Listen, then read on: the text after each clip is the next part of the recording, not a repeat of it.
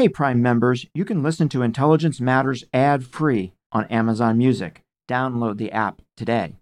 This spring, if you'd rather spend time enjoying your lawn instead of trying to keep it alive, there's good news. TruGreen is the easiest and most affordable way to get a beautiful lawn. All you have to do is water and mow, and they'll do the rest weed control, fertilization, aeration, and even some things you might not even think of. They'll do all of it, while you can do literally anything else. With TruGreen, you can have your lawn looking as good as a putting green. That's not hyperbole. TruGreen is the official lawn care treatment provider of the PGA Tour. TruGreen offers a satisfaction guarantee, and they have a verified best price promise, which guarantees you the lowest price with no compromise on quality. You do you. Let TruGreen do your lawn care. Visit trugreen.com to get the best lawn at the best price with the best people guaranteed. That's not just the sound of that first sip of Morning Joe. It's the sound of someone shopping for a car on Carvana from the comfort of home. That's a good blend. It's time to take it easy, like answering some easy questions to get pre qualified for a car in minutes. Talk about starting the morning right. Just like customizing your terms so your car fits your budget. Mm-mm-mm. Visit Carvana.com or download the app to experience car shopping the way it should be convenient, comfortable. Ah.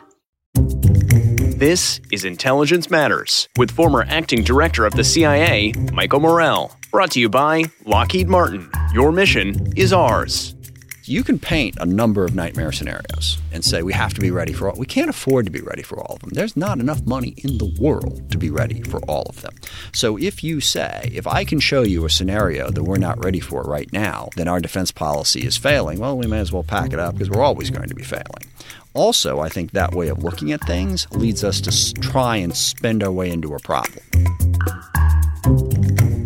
What I would like us to come to is a more realistic idea of how we deter our adversaries beyond the notion that if we can't guarantee overwhelming dominance, then we're done. Because I don't think we can guarantee overwhelming dominance. I don't think we have the money. And I think the world is entirely too complicated to get to that point.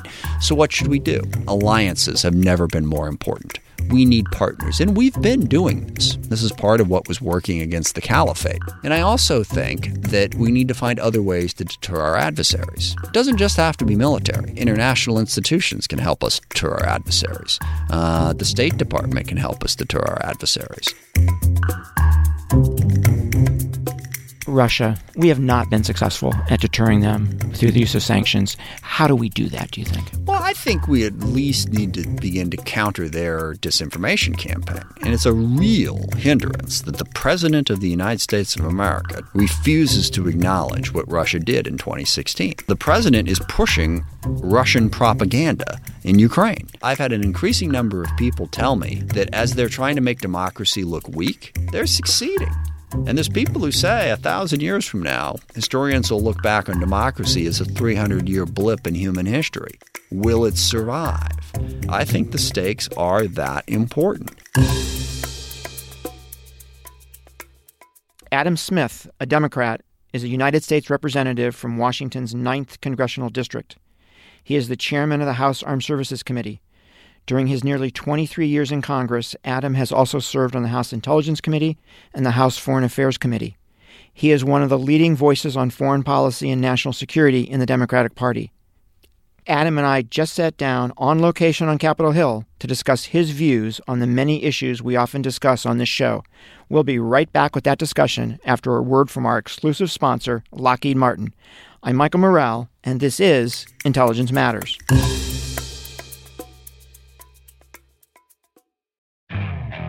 Okay, picture this. It's Friday afternoon when a thought hits you. I can spend another weekend doing the same old whatever, or I can hop into my all new Hyundai Santa Fe and hit the road. With available HTRAC, all wheel drive, and three row seating, my whole family can head deep into the wild. Conquer the weekend in the all new Hyundai Santa Fe. Visit HyundaiUSA.com or call 562 for more details. Hyundai, there's joy in every journey. Congressman, welcome. Thank you for joining us on Intelligence Matters. Thank you. I'd love to start with some questions about your background, if I might.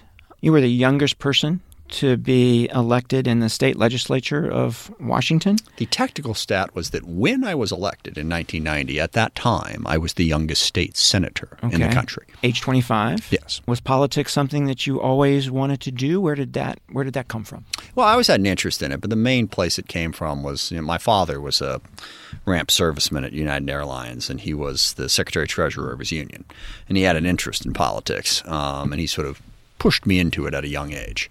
I had some interest. On the other hand, I was painfully introverted um, at that particular point. So I was interested, but how's that going to work with my basic personality? Um, but really, what ultimately got me over that was my connection to the community I grew up in in SeaTac. I got involved in a lot of local issues, local democratic politics, but also, um, you know, just passing the um, school bond and you know working on a bunch of stuff locally, and that sort of got me exposed to it. And then an opportunity to came came up to, to run for for the Senate seat when I was young. Do you consider yourself still an introvert? Um, that's an interesting question. Um, Because I certainly am. Yes, I, I would say yes. I've I've you know you don't change that basic personality, but I've figured out how to deal um, with some of those.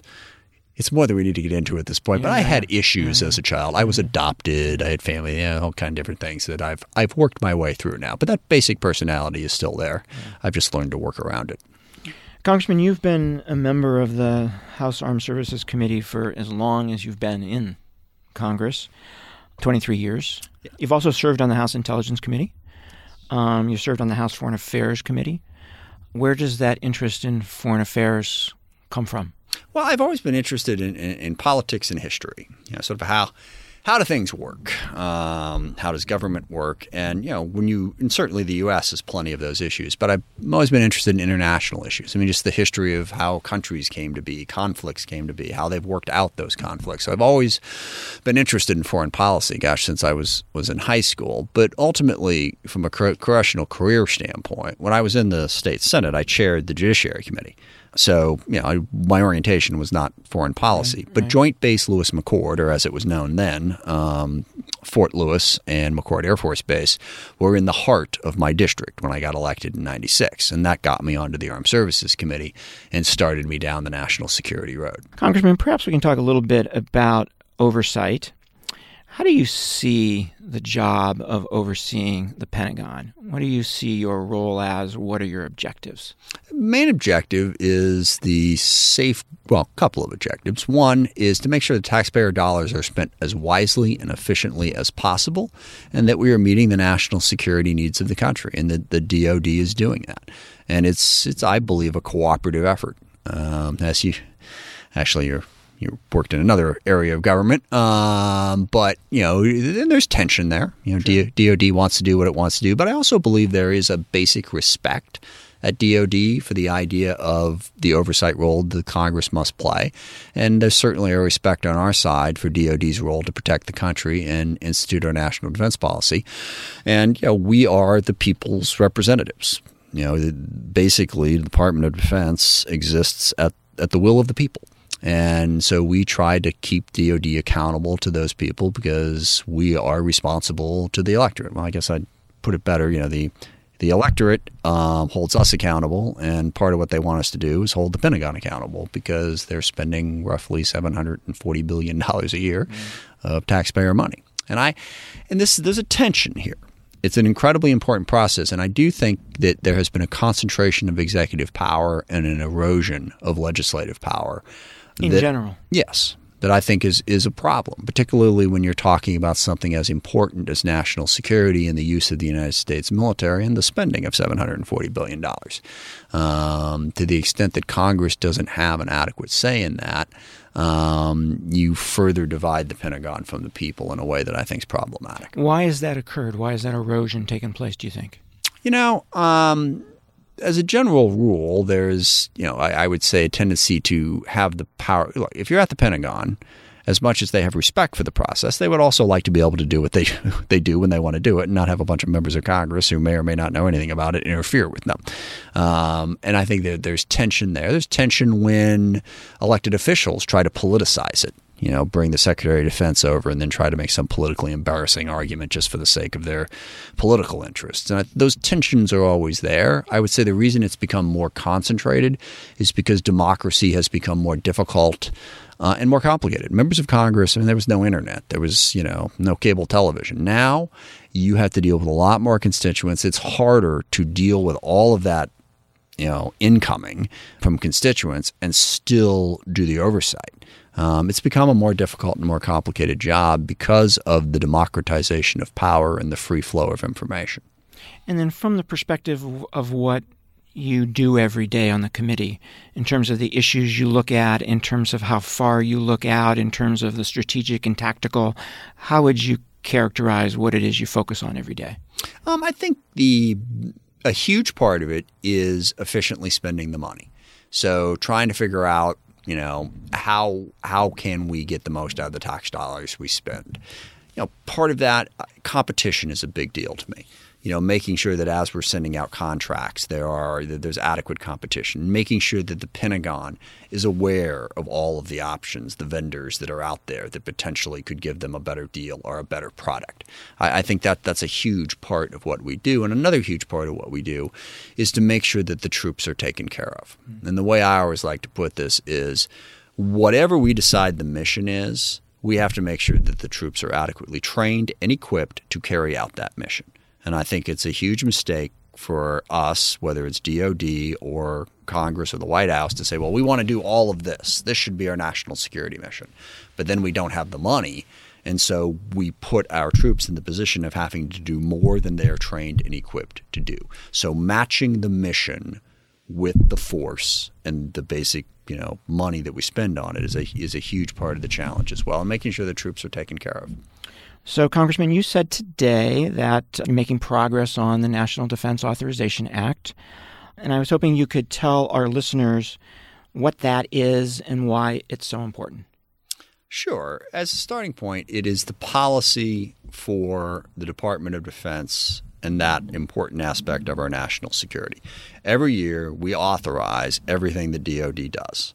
You know, the the equipment they buy, the missions they take on, the way the forces are distributed. So once a year, we pass a defense bill that says, for in this case, FY 2020, here is what the Pentagon's going to spend, and here's their policy. Um, and it impacts a whole lot of different things. Mean, one big issue we're working on this year is um, housing for military members. There's been a lot of uh, mold and problems with the mm-hmm. privatized housing, so we're putting in a bill of rights to help help protect them.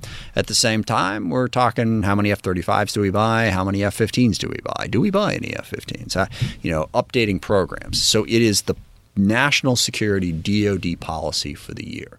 The other thing that has happened with the defense bill is because the legislative process has become so cumbersome, it's one of the few, few bills that passes every year. So a lot of other committees try to hitch on to our bill a whole bunch of different issues because it is mm-hmm. some years literally the only policy bill. Yeah, we went years without an Intelligence Authorization Act. Exactly. In yeah. fact, the Intelligence Authorizing Act this year is in the Defense Authorizing Bill. that's one of the things we picked up because they couldn't get it through the Senate. So that's the other role that the, the, that the National Defense Authorizing Act plays.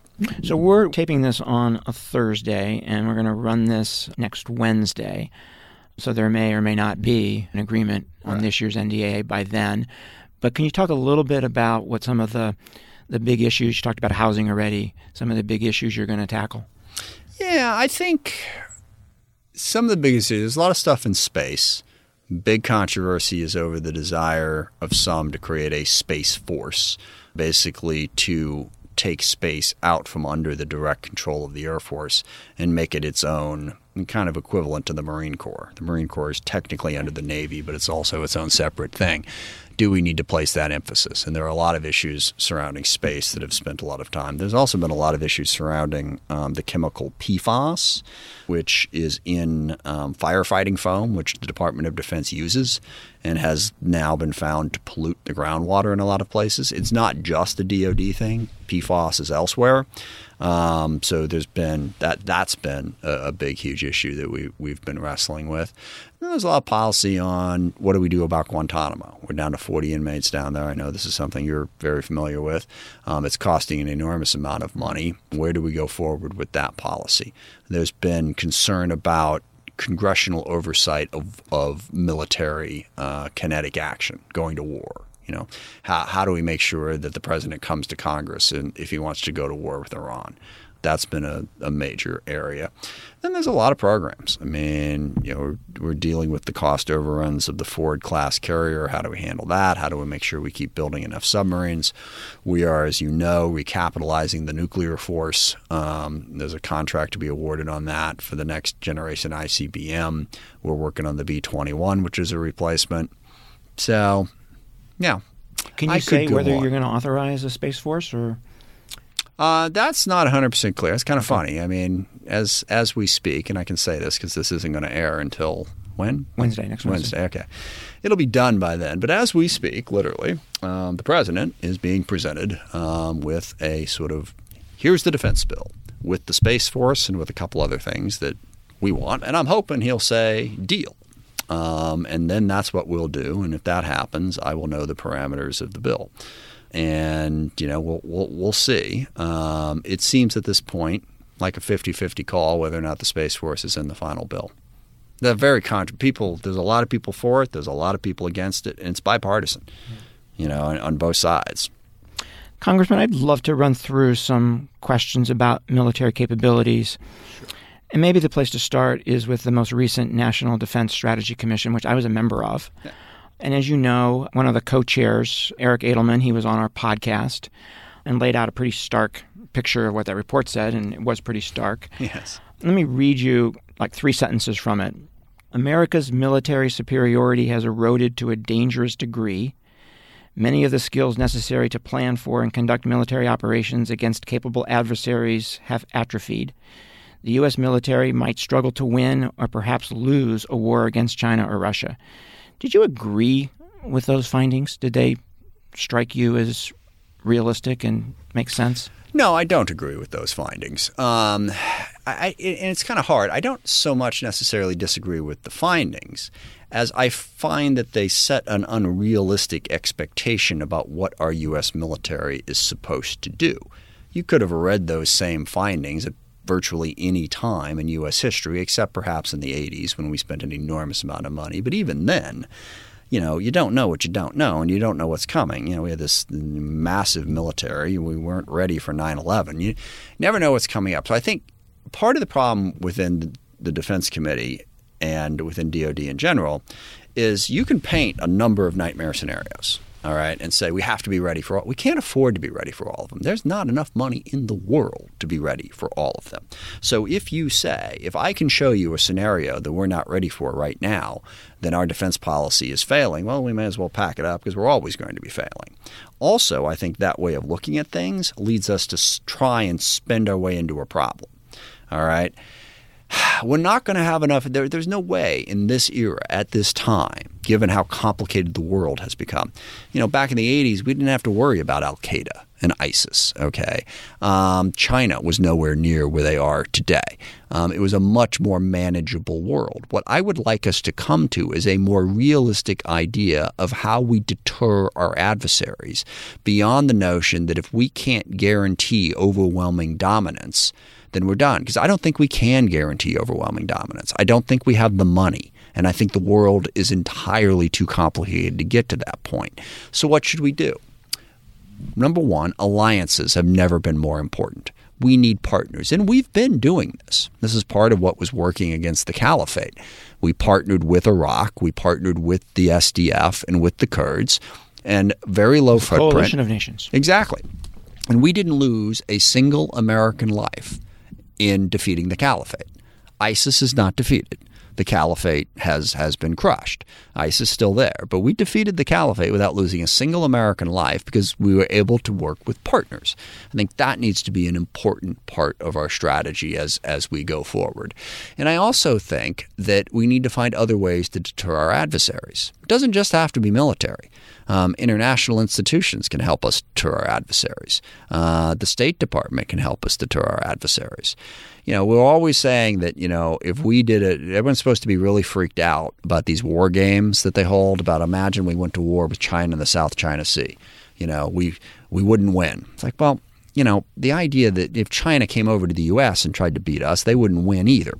Um, it's hard to win a war on the road against a major adversary. Should that really be our goal? Or should our goal be what policies can we put in place so that we don't go to war with China in the South China Sea? And, you know, I worry that we get these bloviated ideas of what the defense budget has to be. We don't achieve those objectives, and we wind up with a national security policy that our resources can't possibly meet. And then we are in that scenario where we are asking the men and women in our armed forces to perform a task that we don't have the money or equipment for them to perform. So I worry about that sort of hyperbolic language. We're going to take a quick break to hear from our sponsor, then we'll be right back with more of our discussion with Congressman Adam Smith. What makes a life a good one? Is it the adventure you have? Or the friends you find along the way? Maybe it's pursuing your passion while striving to protect, defend, and save what you believe in every single day. So, what makes a life a good one? In the Coast Guard, we think it's all of the above and more. But you'll have to find out for yourself. Visit gocoastguard.com to learn more. So, Congressman, what do you think the U.S. military should be capable of? First of all, it's important to have a surge capacity. Um, and I think we underestimate that. We certainly weren't ready for World War II, but we surged and we got ready, and ultimately we took advantage of it. So I think, number one, the industrial base matters a lot.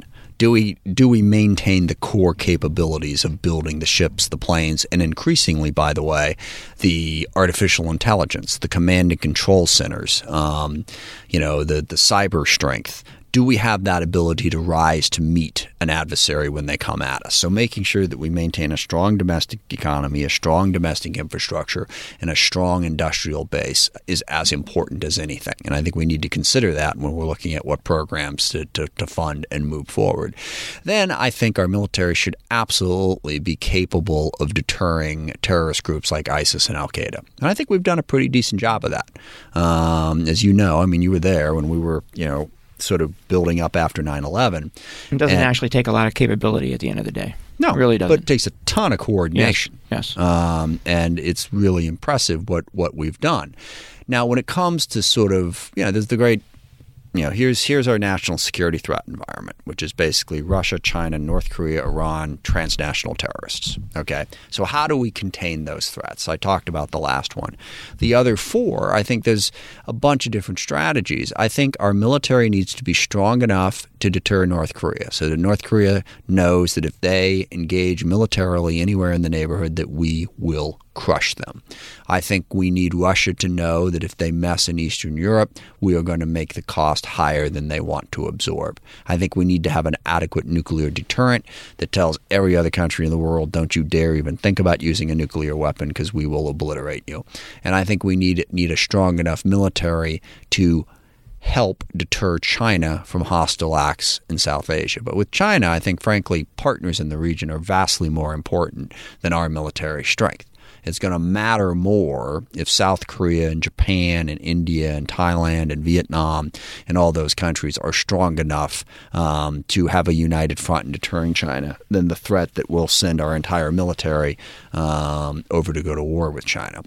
But I think all of that can be achieved in a more manageable way. I mean, for instance, we've had this requirement since I've been in Congress for I think it's 350 ships in the Navy. There's no realistic scenario by which we're ever able to afford to build. Well, I think the 350 ship in the Navy led to the to the the LCS, hmm. okay, which you know, and Secretary, former Secretary of the Navy now, um, Spencer and I used to joke about it. I, I have this analogy that I picked up a long time ago for, you know, the problem is when you try to make something that does everything, it's like a spork. Um, check- it's not a very good spoon, and it's not a very good fork. It can't really do anything. But you know, we wanted to get to 350 ships. The LCS was cheaper than a destroyer. We could build more of them, and then we can count more ships. So aren't we better off because we have more ships? Well, no. Um, you set those unrealistic uh, objectives. So I think we need to be more realistic about how we project power, and I think we need to really aggressively build alliances. So, if you take your view of what we need to be able to do, where are we today versus that view? Well, one of my ways of looking at the world is I, I am nowhere near as hyperbolic and paranoid as most people. Um, and it's not that I'm unaware of the threats, it's just that I always go from the standpoint of this is the way the world is. You know, there are no guarantees, as near as I can tell. Um, we're not going to be able to build a military that guarantees that we'll never be be protected. Um, I think, well, we did have a real readiness crisis, even on a more modest goal, because of Iraq and Afghanistan, because all that we had to pull from all over the world to deal with those two issues. Um, we undermined our readiness elsewhere. But we have really rebuilt that since we reduced our presence, uh, since well, we got out of Iraq and now we have a small presence there, and we've reduced our presence in Afghanistan. I think we're making real progress. I think we still got a ways, little ways to go to get back to, to a decent readiness frame. But again, the reason we got into that crisis is because you know we were too ambitious in our military goals for both Iraq and Afghanistan. Um, you know, we didn't work with part. Afghanistan's a different conversation, but uh, and I think we're I think we're on stronger footing now than we've been in the last five or six years. Another issue I want to ask you about is nuclear weapons. You have a particularly interesting view, I think, on nuclear weapons, and love to have you share that. Sure, and this comes back to the you know how do we deter our adversaries but be able to afford all the things we need to do? I mean, going back to that rather stark portrait that was portrayed in the um, defense review, um, you know, if you believe that, and, and don't misunderstand me, I don't think it's necessarily wrong to say that we are vulnerable. It's just that being alive makes you vulnerable. To imagine that you won't be, um, it's a matter of managing those vulnerabilities, or as they always say at, at the Department of Defense, managing risk. Mm-hmm. That's what they do. So, what is our nuclear arsenal supposed to do? It is supposed to deter any adversary from ever using a nuclear weapon. And that's number one. People who start talking about how we can use our nuclear weapons to deter non nuclear threats, I think, are dead wrong. And I think that's a huge policy mistake um, to rely on nuclear weapons and think that we would ever be the country that would strike first with nuclear weapons. And then my position is that we don't need as many nuclear weapons as we have in order to deter our adversaries. And I always use China as the example. China has less than 300 nuclear weapons. And basically, and forgive me, I don't always speak in the proper policy language, uh, China's basic policy is we have enough nuclear weapons to seriously mess you up if you screw with us. So don't. Okay. And I think getting into this calculation of, well, if they launch these and we launch those, and we. No, make it clear. And I think that it is very clear with the U.S. currently having something like 4,000 nuclear warheads. And I want to maintain that power. I just think, sorry, I don't think we need 4,000. Um, I don't think it needs to go down to sub 300 either. But I think as we project out, where can we save money in the defense budget? Well, when I look at the terrorist threat, I don't want to to save money by reducing our special ops guys, or you know, reducing the, the outreach we're doing in the world to confront that threat. Um, I I think having a robust navy is important to be able to deter Iran um, and, and China. Um, there's a lot of areas where I don't want to save money, and but but given our budget deficit, given all of the needs, if you don't have any area where you're willing to save money, then you don't have a plan. And I think in nuclear weapons, we can meet our objectives of nuclear deterrence, which are incredibly important, for less money than the nuclear posture review ponders. And I know that there's bipartisan opposition to me on this. Um, the Obama administration was right, the one who put right, the nuclear posture review right, out. The Trump administration sort of ramped up a little bit further. But I, I, just I don't think we need that many nuclear weapons to, to serve the deterrent effect that they're supposed to serve. Where do you think we should go in the INF treaty? I think, well, the INF treaty is gone now. Um, I think we need to renegotiate. And I think it's perfectly, and this is a broader issue. We are in a very dangerous point right now in the world. Um, this is sort of like when the Soviet Union first developed nuclear weapons and we developed them and they were moving, and there was no, it was the wild, wild west. with the power to destroy the entire globe. But then Nixon and other we started to negotiate to say, okay, we don't want to, you know, terminate the planet here. So let's have an open dialogue about what our capabilities are so that we don't go down the Doctor Strangelove route um, and miscalculate. Now that Soviet Union fell apart, and we all thought end of history, whatever. That turned out not to be correct. Um, now Russia is rising again. They're building more nuclear weapons. China is now a major player on missiles. They weren't part of the INF Treaty. Um, they are rapidly developing missile technology.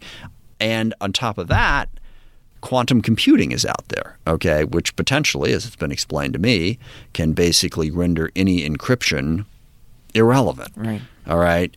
AI is leading to all manner of capabilities, hypersonic weapons. We've got all these weapons that are game changers in terms of how you're going to be able to defend yourself. We need a new arms control regime. China, Russia, and the U.S. need to get together and say the risk of miscalculation as all of these new and incredibly powerful or what would be the word here, game changing weapon systems are available, we need to better understand our capabilities so that we can adequately, we, we can be confident in our own deterrence and confident that you can't overcome our deterrence so that there's not that miscalculation. I think we need to get back into the room and start negotiating. And that dialogue just isn't happening today. No, it's not happening. And this is frustrating. We have tried in the defense bill to insert a requirement for that dialogue, and we have been resisted. And I'm not saying what the outcome has to be. I just think it's incredibly important that we start start talking. It's like our conflict with Iran now. We've got this maximum pressure campaign. I think there's a wisdom behind that. Iran is having an incredibly malign influence in Iraq, in Syria, in Lebanon, in Yemen. And I think putting pressure on them to stop that is well worth it. All right. But they view it as an existential threat. So they're going to start lashing out to survive. And how are they going to lash out? How are we going to respond? There's no communication that I'm aware of, and I've looked between Iran and the U.S. I guess Japan is occasionally a, a go-between. Um, I just think it's really important to it's important to understand right, your adversaries right. and talk to them. Yeah. So maybe just run through, Chairman, in the last few minutes we have here, some issues and get your reaction, substantive issues and get sure. your reaction. China. How do you think we should be positioning ourselves vis-a-vis a rising China, both strategically and militarily? Be very present in the region so that the, the other countries in that region don't feel like they have to bend, you know, bend to the bully. Um, that China can't bully them. That they've got another reliable partner in the region. I think by and large we're doing that. Uh, I think that's incredibly important. I also think that China is a competitor. I, I don't see them as an existential threat. They need us. I mean, to begin with, we owe them like three trillion dollars. I think they'd kind of like to be paid. Um, you know, they don't want to see us, you know, completely collapse. They're going to compete with us economically. I do think we need to be very aggressive about stopping all of the, you know, intellectual property theft that they're doing and work and and you know try to pull them closer into a rules based society. And the last thing I'm concerned about is the degree to which China sort of links up with Russia in favor of pushing autocracy. China didn't used to be sort of an exporter of their right. philosophy. Right. It's starting to look like they are now. They are. Yeah. And and I still believe in freedom. I believe in political freedom and economic freedom. And if China is out there in Africa and Latin America and the Middle East and everywhere else trying to undermine political and economic freedom, I think that will inevitably lead to a less stable, less prosperous world. And we need to make sure that we, we contain their ability to do that. Russia and the deterrence of Russia in what we call the gray zone, right? Including what they did to us in 2016, yep. the 2016 election. We have not been successful at deterring them through the use of sanctions. How do we do that, do you think? Well, I think we at least need to begin to counter their disinformation campaign. And it's a real hindrance that the President of the United States of America, to this date, refuses to acknowledge what Russia did in 2016. Um, and in many ways, the whole Ukraine issue, you know, the president is pushing Russian propaganda in Ukraine, helping them with their disinformation campaign. Now, many, just about every Republican I talk to says, well, we, we know Russia's a threat. We know Russia did it in 2016. Okay, well, what are we doing about it? Not enough. We haven't countered it. And I do worry that you know there are many different aspects to President Trump's foreign policy that are troubling on a whole series of levels. But taking a step back and just saying, well, let's presume that he has a plan other than just looking after his own business interests. What is that plan? That plan seems to emphasize he doesn't like alliances. He wants the U.S. to be less involved in the world, and he's fond of autocrats. That's a problem. That enables Russia to continue to do what they've done to undermine our democracy, undermine our influence in the world, and push kleptocracy and autocracy. Um, I need to come up with better words for that. But anyway, and, and the economic piece of this is crucial their economy is based on a few folks at the top gobbling up all the money in the most corrupt way possible and then hiding it all over the world, including, by the way, in high end New York real estate. But that's another story. Um, that that's an economic system that is a recipe for disaster. All right, we need to counter that, um, not let them push that message. And I'll, I've had an increasing number of people tell me that as they're trying to make democracy look weak, they're succeeding. And there's people who say a thousand years from now, historians will look back on democracy as a 300 year blip in human history. Will it survive? Uh, I think the stakes are that important.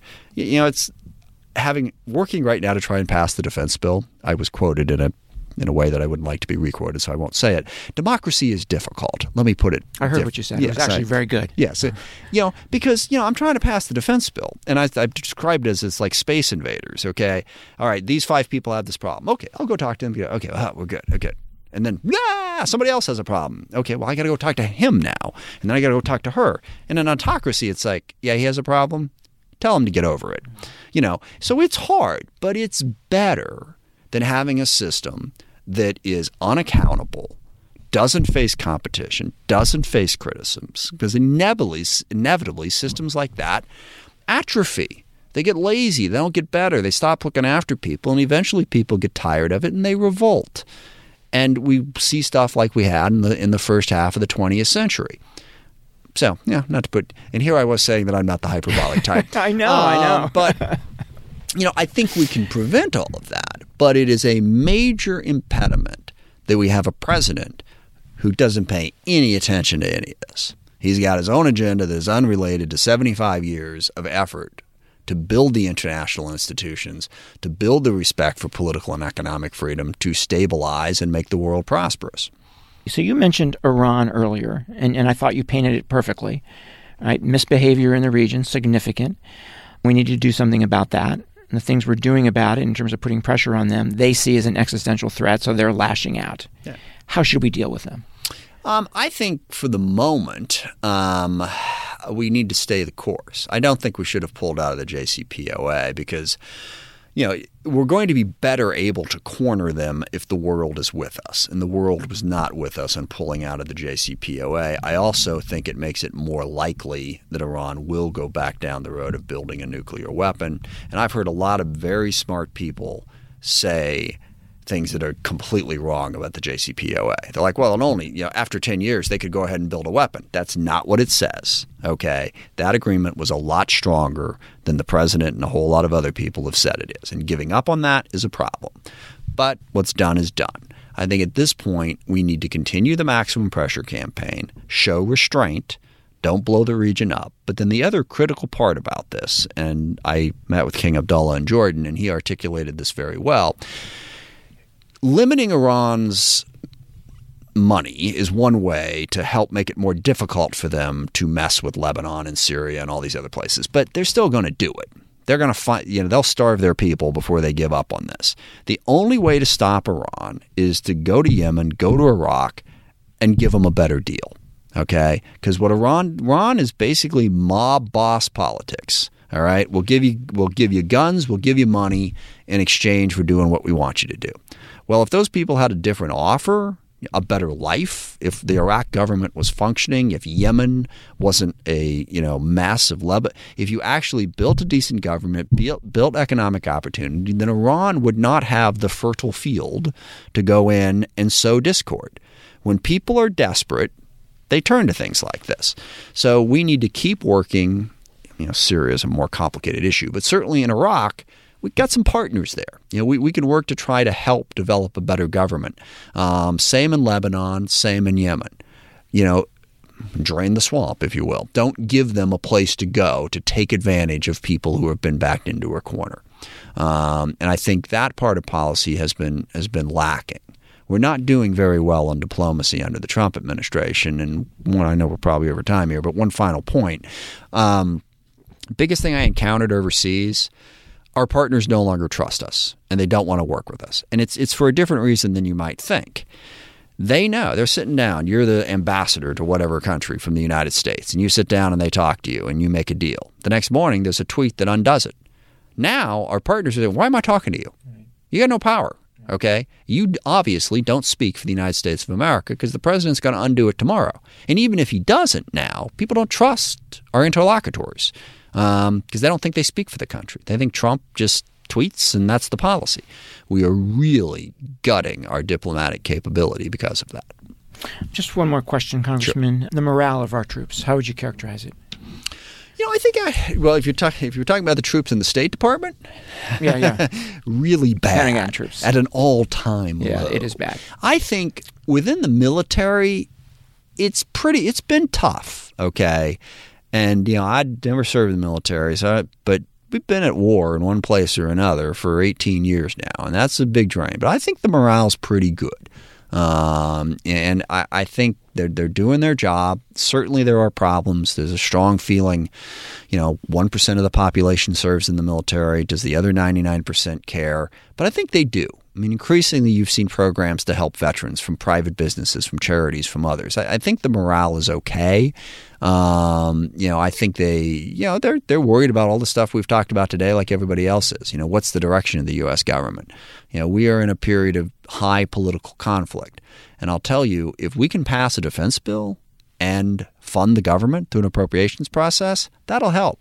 Because I do hear from a lot of military people, it's like, you know, if the government gets shut down, I'm not getting paid. That's a problem. You know, if you guys could like do your job fund the government, pass the defense bill, I think they'd feel a lot better about the country that they're they're putting their lives on the line for. Did you get some reaction from the Pentagon on the president's intervention in the Gallagher case? Yeah. they're concerned. Yeah. And look, and, and, and the Secretary of Defense that I've, I've known Mark for a long time um, in different capacities, and we have a good relationship, he's right. The chain of command um, is, you know, the president's at the top of that. And ultimately, he can do whatever he wants to do. He wants to wake up tomorrow morning and say that, you know, the, the mess at Fort Hood should only serve bacon. He can do that. Okay. He'd be an idiot if he did that. Um, but he certainly could. But I think in the case of military discipline, by him doing what he's done, he has undermined the chain of command in the following sense. If you're out there in the field and you don't think you have to listen to your superior, because you know that you can go on Fox News and get the president to side with you over the person who's commanding you.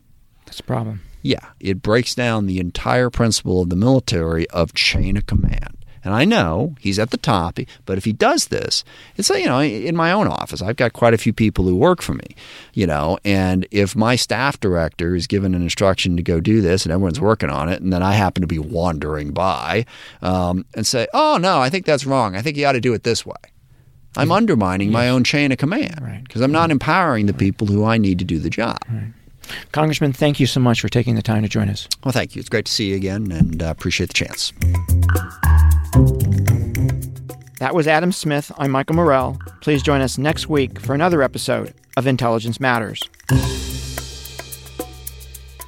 This has been the Intelligence Matters Podcast with former acting director of the CIA, Michael Morell. Brought to you by Lockheed Martin. Your mission is ours. The podcast is produced by Olivia Gazis, Jamie Benson, and Jake Rosen. If you haven't already, subscribe, rate, and review wherever you download podcasts. You can follow the show on Twitter at Intel Matters Pod and follow Michael at Michael J. Morell. Intelligence Matters is a production of CBS News Radio.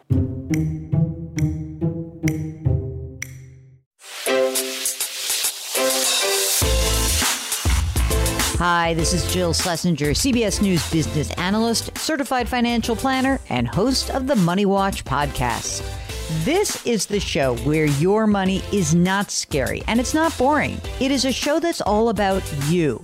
It's your questions that make it possible for me to provide unconventional and entertaining insights on your money and maybe more importantly, on your life. I'm going to be your financial coach, someone who brings common sense and an insider's perspective on how to manage your money and your emotions. And I promise we are going to have a little bit of fun along the way. Have a question from retirement to career changes to college funding? Just send us an email at askjill at jillonmoney.com. Follow Money Watch wherever you get your podcasts. You can listen ad free on the Amazon Music or Wondery app.